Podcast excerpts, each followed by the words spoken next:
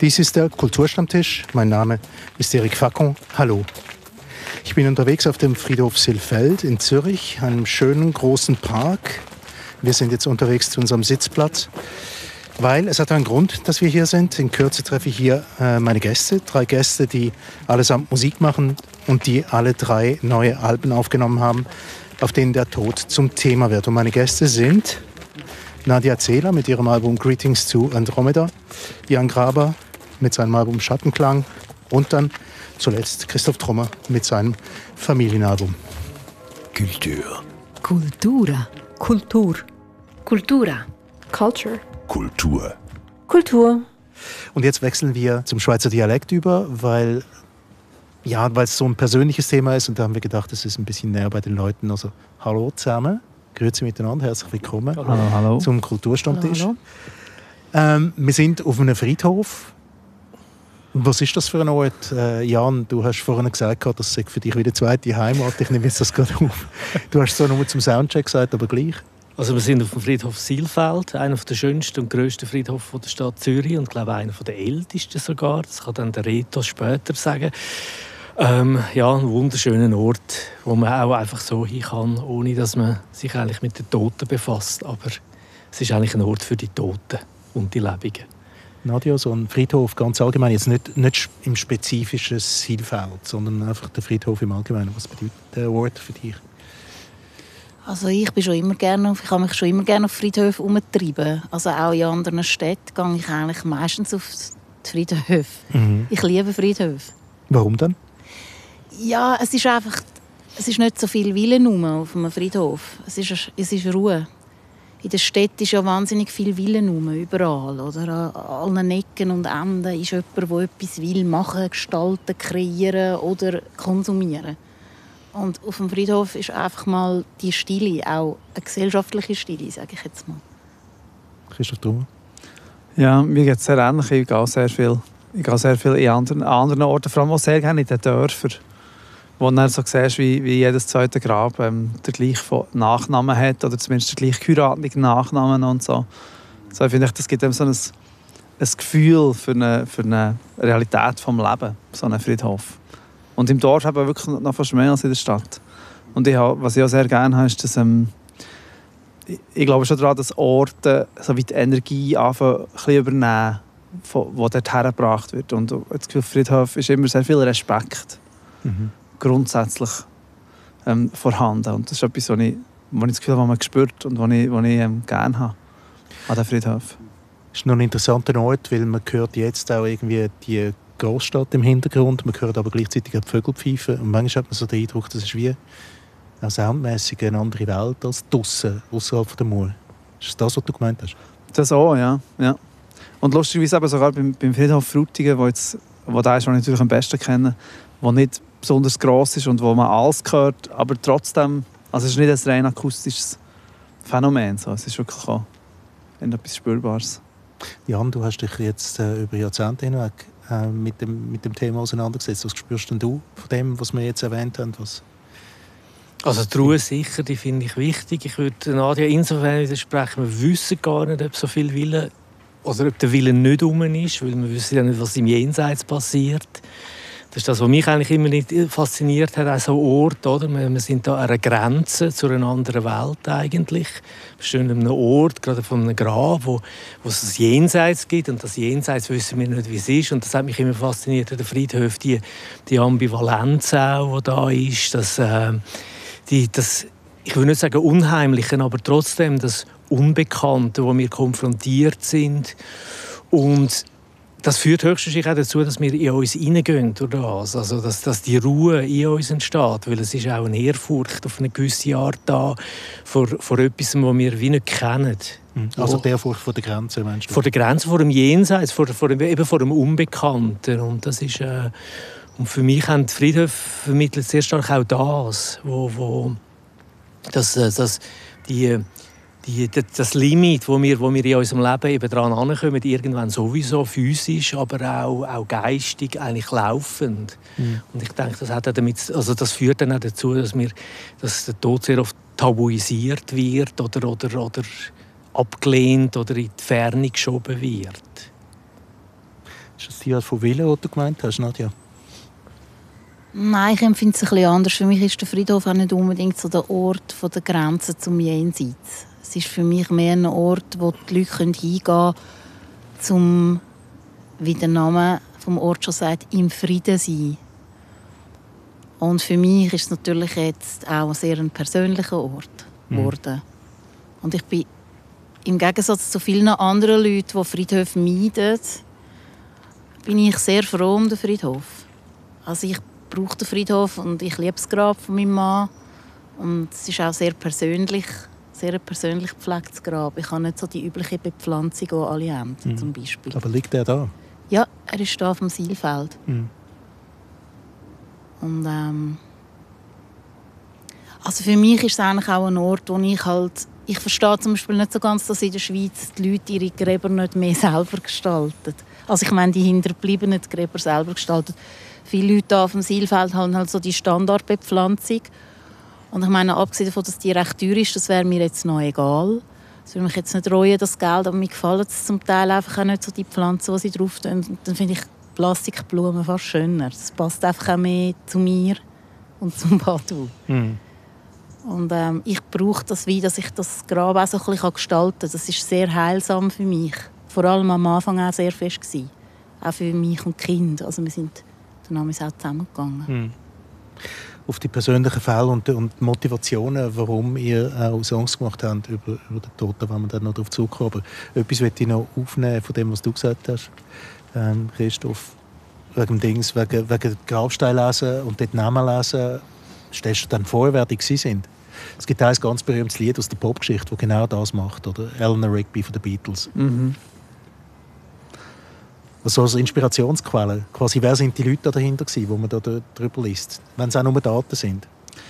Ja, das, ich, glaube, ich glaube jetzt nicht, dass ich je an einem Grab vorbeigelaufen bin dass ich mit einem, quasi mit einem Song im Kopf habe von dem, würde ich mich nicht erinnern.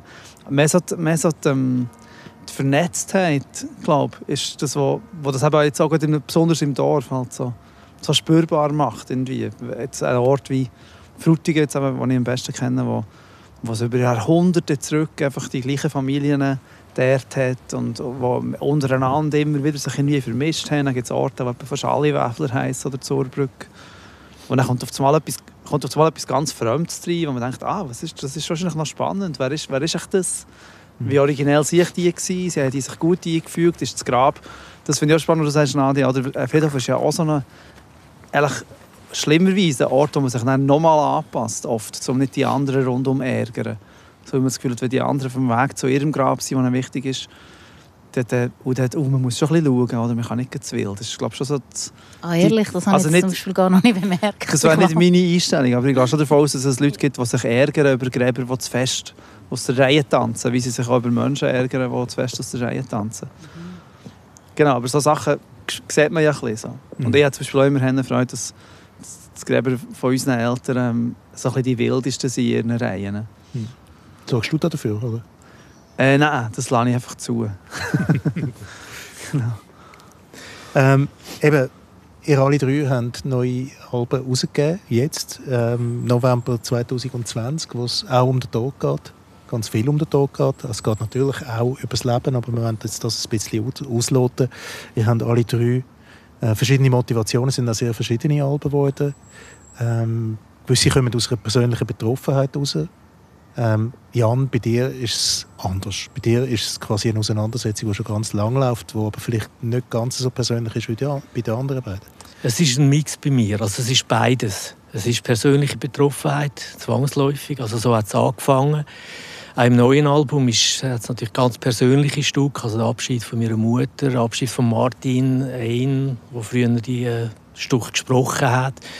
Ähm, aber ja, Motivation für mich ist insofern anders, weil mich das Thema Tod als solches sehr stark interessiert und äh, und ich mich mit dem anfangen auseinandersetzen, auch aus einer persönlichen Angst heraus, auf eine Art, also mit Todesfällen, die passiert sind im Umfeld und somit auch die Gedanken, die das angestoßen hat, plus ähm, nachher, nachher mal herauszufinden, was ist das eigentlich, also wie wie das in der Kunst eigentlich oft passiert, auch, auch im Stillleben und, und in der Vanitas, dass, äh, das Bannen vom Tod, also indem dass man es veräußerlicht, aus sich herausbringt und benennt, dass man es dann kann anschauen und, und, und quasi wie das fassbar, greifbarer wird.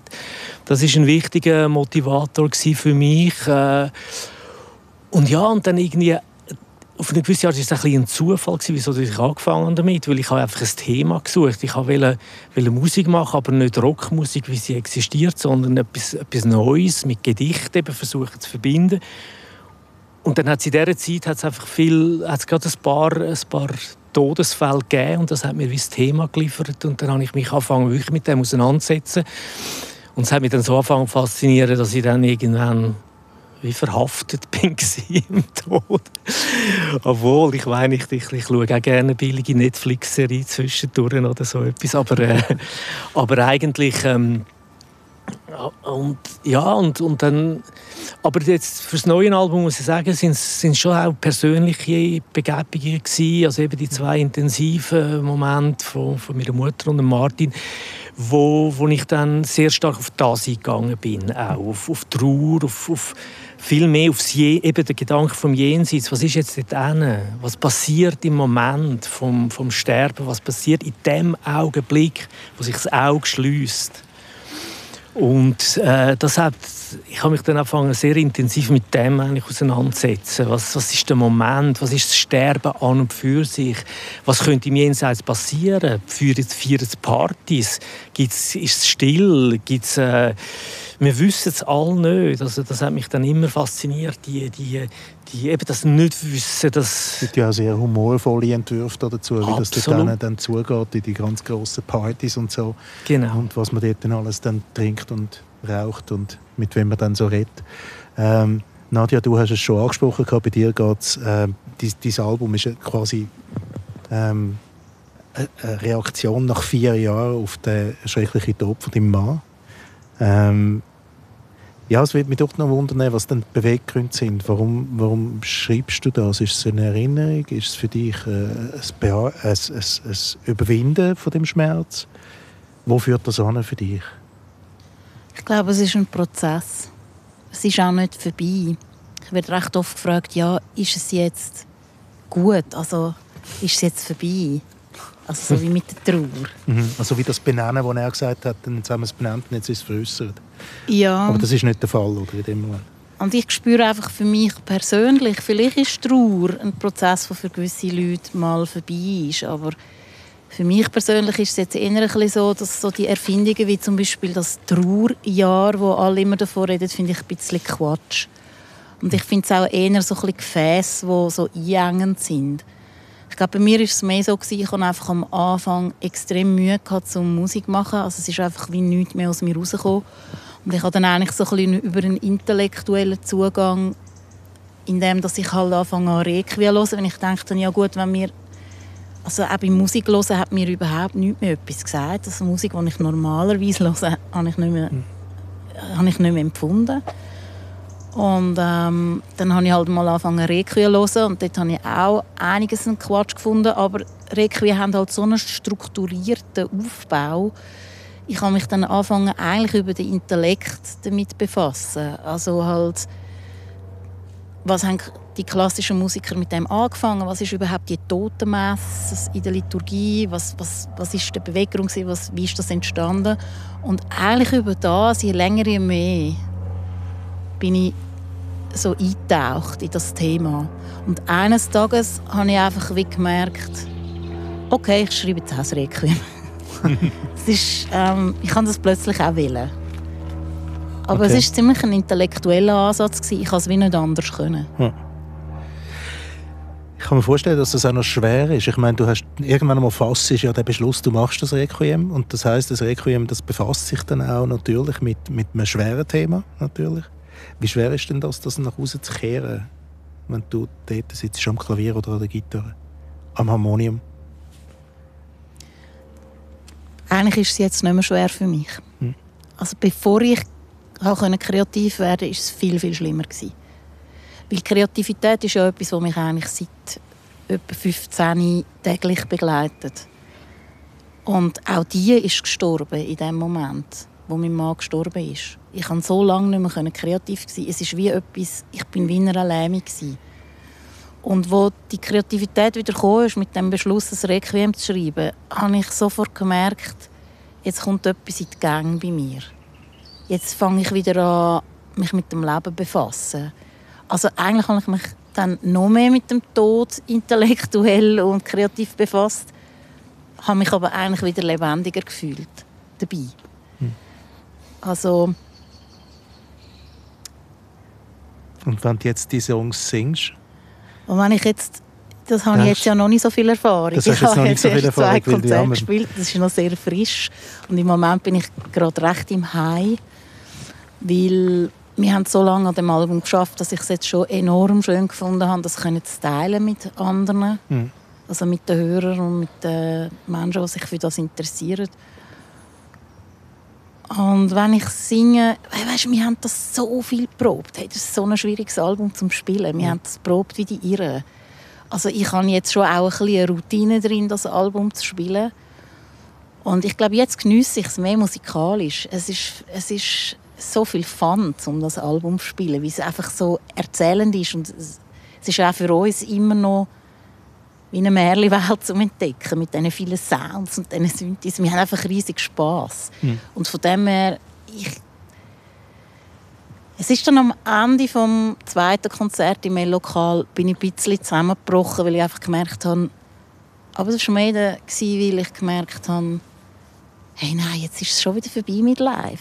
Mhm. Also sprich Corona und so.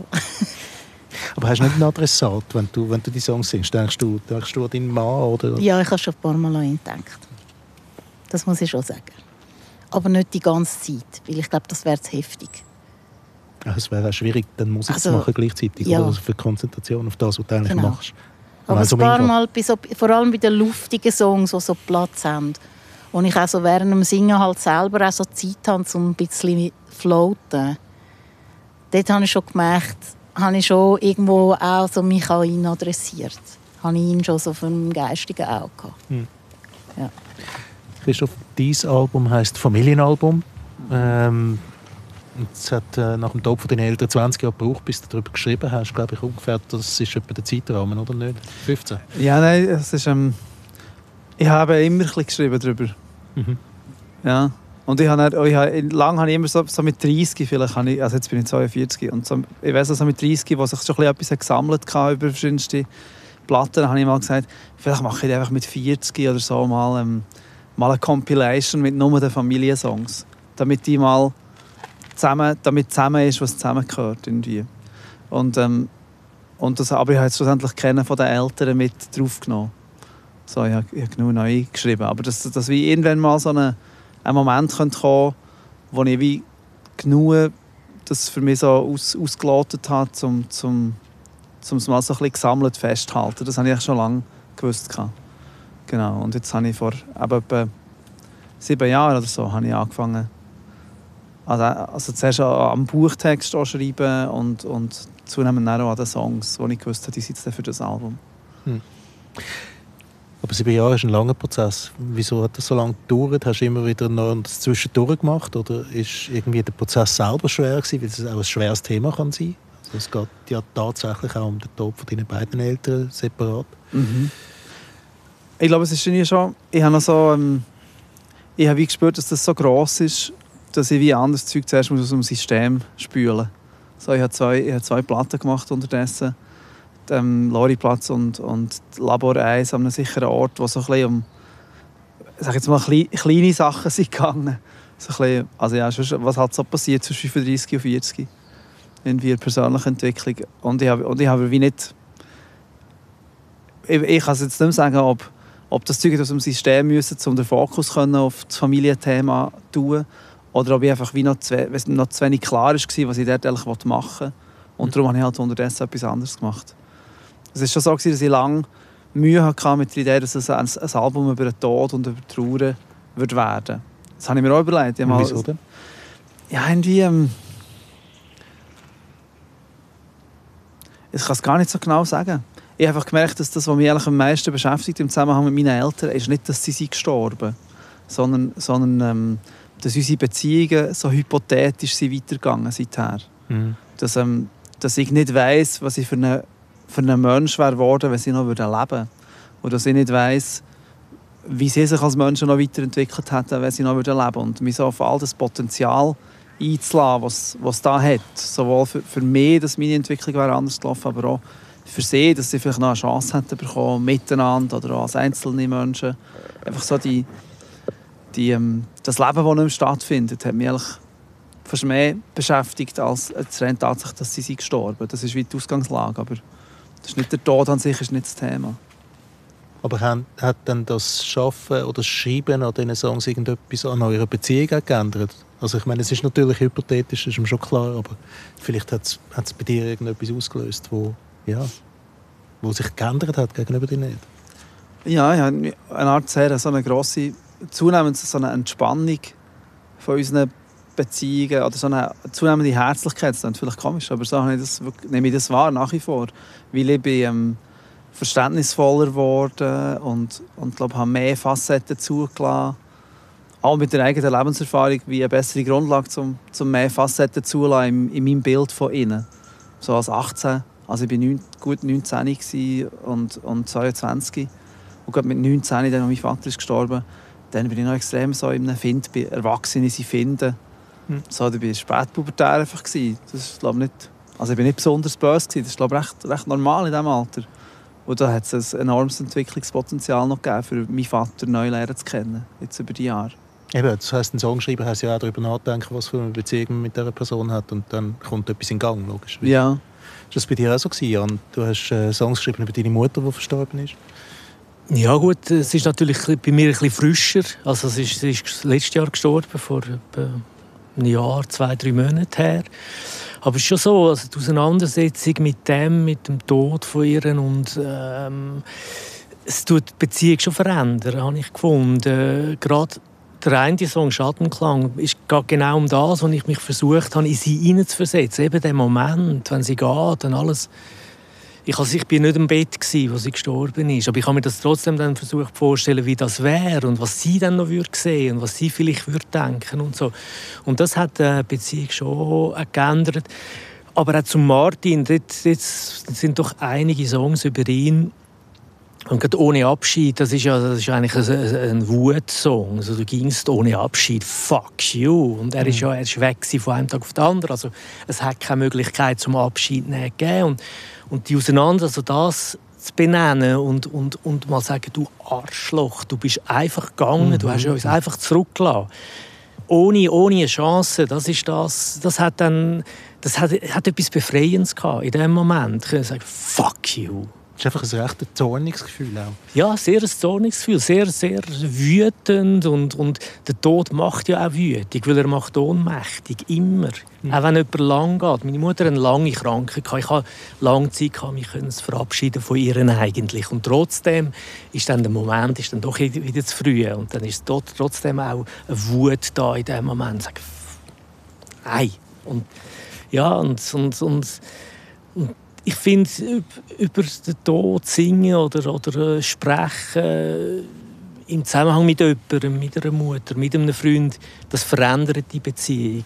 Das, das, das eröffnet auch eine Art von Dialog, der nicht mehr stattfinden kann. Das ist jetzt eine Gefühlslage, die man vielleicht nicht so erwartet, aber Nadja, du hast genickt, während Jan von dieser Wut erzählt hat, gegenüber jemandem, der gegangen ist. Hast du das ähnlich erlebt? Oder kannst du dir vorstellen, wie das ihm gegangen ist? Also ich verstehe den Jan total gut.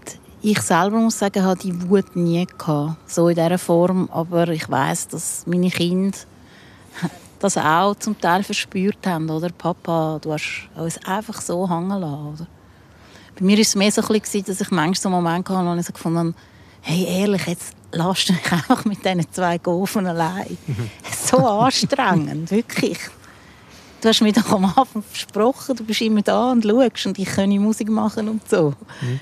Also es ist halt, wir sind auch so ein Künstlerpaar und wir haben dann halt, auch wahnsinnig viel unterstützt und ich bin manchmal einfach so wie beleidigt oder enttäuscht gewesen, aber ich, ich weiß so fest, dass mein Mann so dermaßen nicht hat sterben und so, er, er, hat uns so fest geliebt und auch seine Kinder also ich weiß, dass er, also für mich ist dann mehr Schrecklichste ist gewesen, dass ich weiß, dass es für ihn auch so schlimm ist.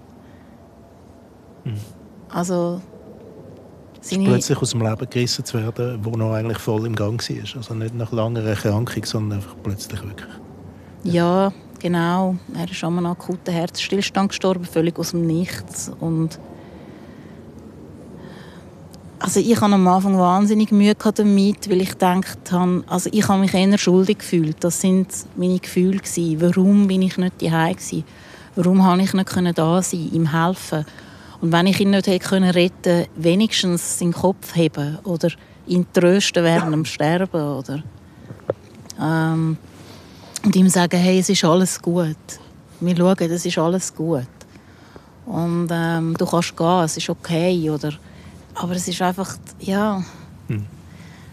Es war halt viel Ungewissheit dann für mich, eben, wie es der Jan gesagt hat. Oder? Ähm, was passiert mit diesen Menschen in dem Moment, wo sie gehen? Hat er echt an mich gedacht oder, oder an seine Kinder? Und hat er sich gut gefühlt dabei? Oder, es ist eben schon ein bisschen schlimm, so wenn ich meinen Mann kennt an der Badu, habe ich mir eben immer vorgestellt, er hat sich so mies gefühlt dabei.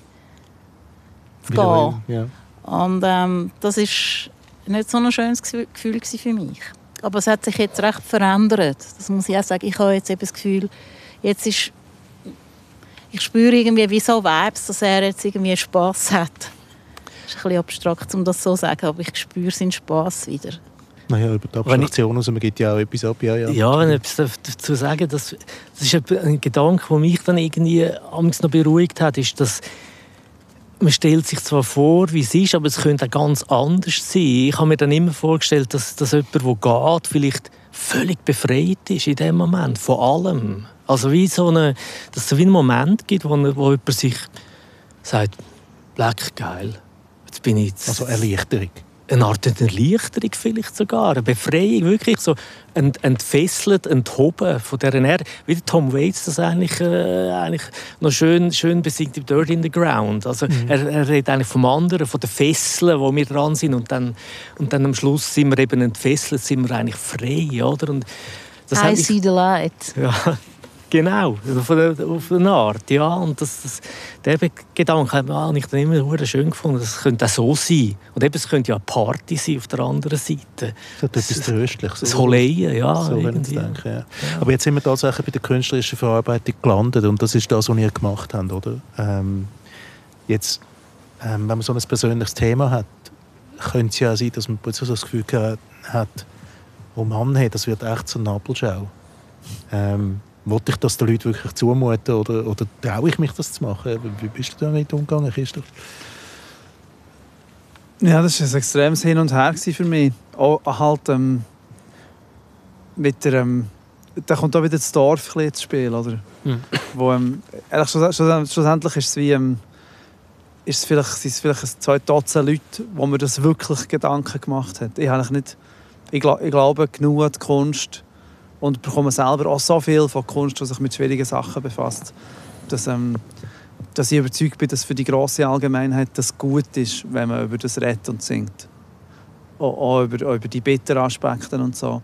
Aber halt, aber halt dass mein, mein Bruder wohnt immer noch zu. Mein Bruder hat alles müssen lesen, zum Beispiel. Er hat Texte müssen lesen, bevor ich sie singen Und hat das Buch müssen lesen, bevor ich es halt Grafik gegeben Weil ich gewusst habe, wenn, es einen Satz drin hat, wo, wo ihm unangenehm ist, dass dann seine Kollegen zu Frutigen den können lesen können, dann nehme ich ihn raus. Oder dann baue ich, baue ich um, bis, bis es für ihn auch okay ist.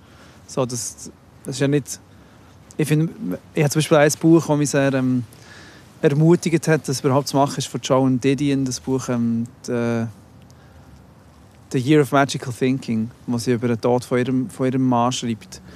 Und einerseits hat es mich sehr ermutigt und andererseits habe ich sehr oft gedacht, wow, das habe ich jetzt, das habe ich jetzt nicht wissen. So, das, auch die, die ähm, Gratwanderung zu machen von ja, was ist, was, ist, was ist interessant und gehört irgendwie zum Prozess und was ist dann ein Bloßstellen auch von den Personen, die man vorne erzählt, anhand, oder anhand von denen, die man davon erzählt. Wo man das Beispiel macht, sage, sage ich dem auf meiner Platte, ich mache ein Beispiel aus dir. So, das, das hat mich sehr beschäftigt. Mhm. Weniger jetzt mein persönliches, ich habe nie, wenn ich nicht über das geredet habe mit Leuten, war es vor allem, gewesen, weil ich es ihnen nicht habe zumuten Nicht, weil ich ein Problem hatte, über das zu reden. Hm. Ja, das habe ich ja nicht vermutet, aber es ist mehr so ein bisschen, man hat Probeadressaten oder so. Oder man, Ja. man denkt irgendwie, wem, wem schicke ich das eigentlich? Und, und natürlich kann man nicht an alle tausende Leute denken, wo man das rausschickt, sondern vielleicht gibt es da eine Handvoll, wo man... Ja, Jan Graber, wie hast du es mit dem, mit dem Thema? Eben, vorher Nabelschau. Nabelschau, oder sind meine, sind meine Gedanken vielleicht, äh, weiß es nicht, zu unpassend, zu oberflächlich, ich weiß es doch nicht. Also die Hemmung hatte ich jetzt nie. Gehabt. Ich habe gefunden, pff, ist mir egal, was andere denken. Also dann nehme, ich, dann nehme ich weniger Rücksicht. Im Gegenteil, dort, dort habe ich halt irgendwie so eine provokative Ader und finde, pff, jetzt hören wir mal zu.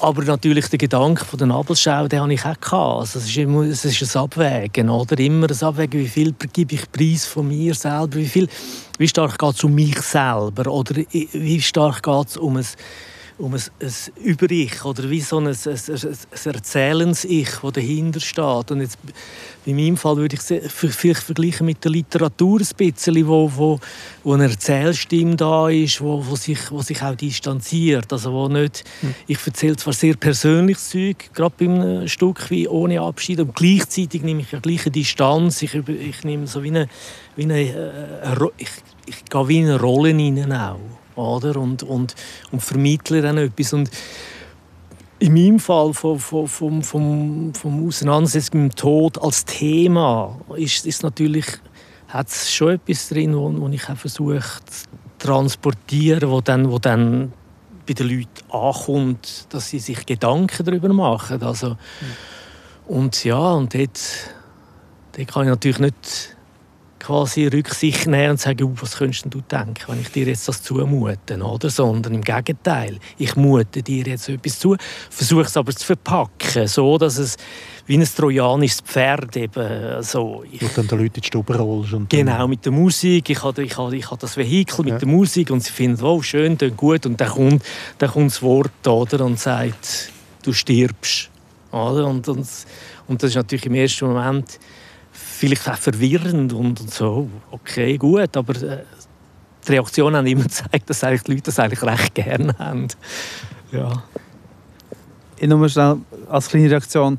Ich, ich finde natürlich auch nicht, ähm, die Rücksicht betrifft nicht, ähm, betrifft nicht, dass der Tod kommt oder so. Die Mhm. Rücksicht betrifft, dass ich von Menschen erzähle, die Mhm. andere Menschen auch kennt haben und verbunden waren und auch emotional verbunden waren und so. Und ich Mhm. gebe jetzt auch ein Bild dort raus. Mhm. Ich glaube, das Bewusstsein hat, mich, hat, mich, hat Rücksicht von mir verlangt. Irgendwie. Nabelschau, Stichwort Nadja. Ja, also ich muss sagen, ich, ich finde es schwierig. Also mir macht es auch Angst. Also ich finde es jetzt bei mir eine rechte Gratwanderung.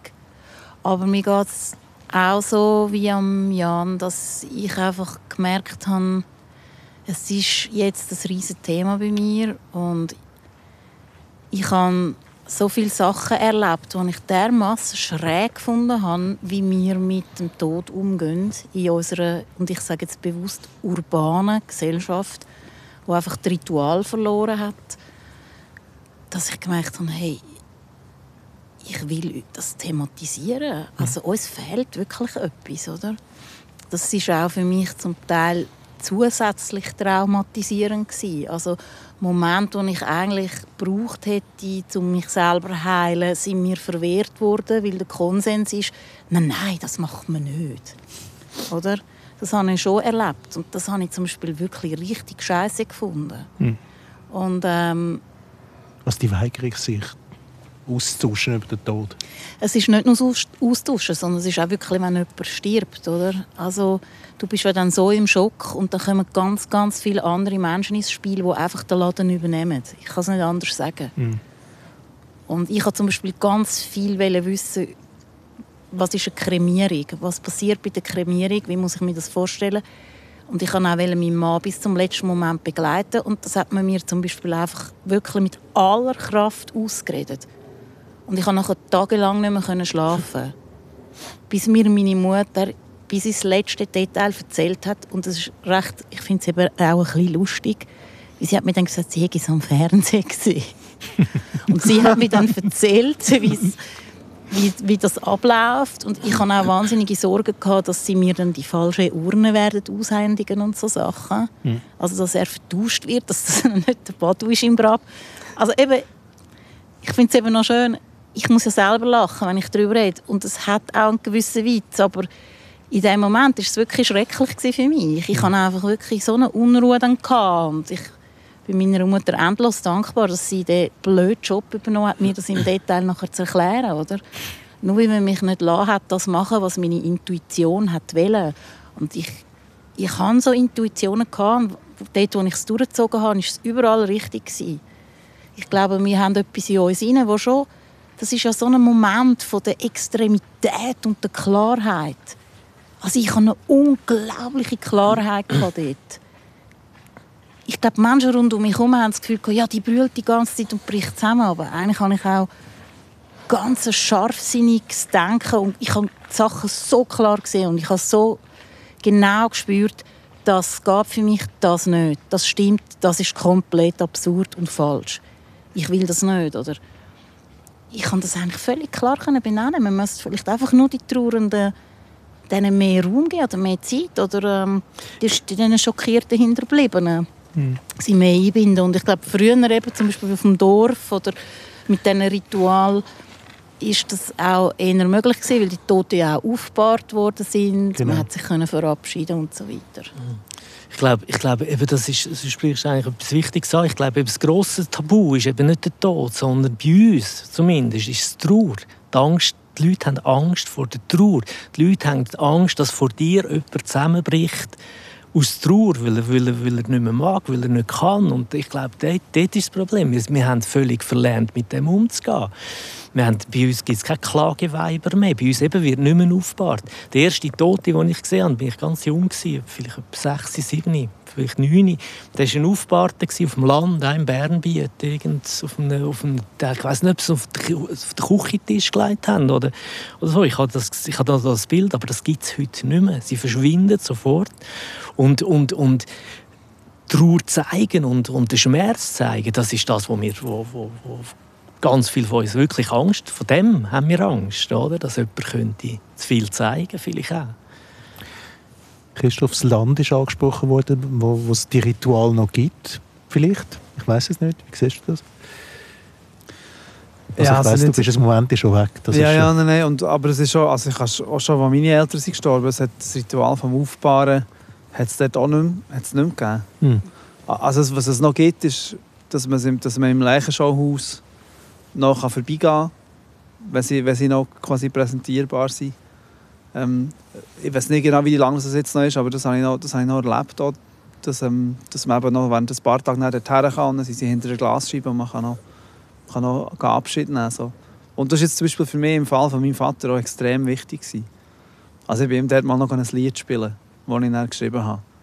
Und das ist also einer von, vielleicht einer von diesen Momenten, wo hat die Entwicklung von unserer Beziehung mit möglich gemacht für mich. So. Das habe ich sehr, sehr intensiv erlebt. Ähm, und ein Freund von mir, der sehr jung ist gestorben, seine Verwandten haben beschlossen, ihn nicht aufzubauen. Und ich habe heute noch das Gefühl, ich sehe ihn irgendwo. Weil ich, weil ich nie können Abschied nehmen von seinem toten Körper. So, ich hatte das schon, also manchmal geht das einfach nicht, das ist klar. Aber, aber ich habe schon das Gefühl, wenn das geht, hat das jetzt für mich eine enorm grosse Bedeutung gehabt.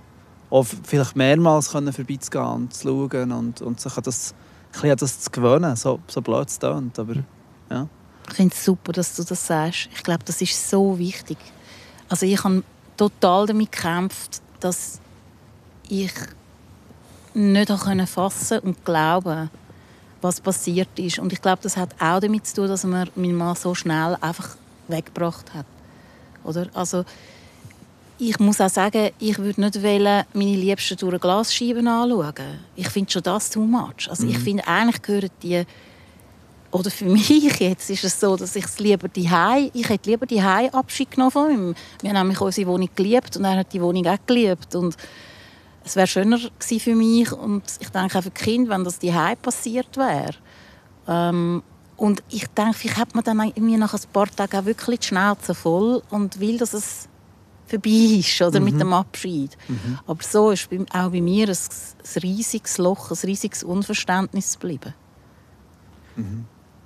Ich glaube, das Abschied ist, äh, ich, ich habe es erlebt, wir haben unsere Mutter aufgebahrt, da vorne, da hinten, und ich konnte Abschied nehmen und das hat auch künstlerische Auswirkungen, glaube ich, um vielleicht auf das Thema zurückzukommen. Auch. Es hat, wenn, du, wenn du jemanden siehst im Zerfall, also du, du, du erkennst die Person nicht mehr. Sie sieht wirklich anders aus. Und, und dass, das auch, dass das auch etwas auslöst nachher für was machst du daraus, jetzt, wenn, wenn du etwas daraus willst machen, wie wir jetzt das gemacht haben. Das es, es verändert, es verändert Geschichte, es verändert die Inhalte, es inspiriert irgendwie auch anders über, über das Thema nachzudenken, als wenn wenn jemand einfach weg ist. Den Martin habe ich nicht mehr gesehen. Als er, er ist gestorben ist, umgekippt an einer, Tramstation. Und ich habe ihn nicht gesehen, nicht mehr. Und ich hätte ihn so gerne noch gesehen und hätte so gerne noch Abschied nehmen und ihn mhm. gesehen und sagen und eben genau den, die Veränderung, den physischen Veränderungsprozess auch wahrnehmen und sehen, hey, der sieht völlig anders aus jetzt, oder? Das hat zu etwas anderem geführt als einfach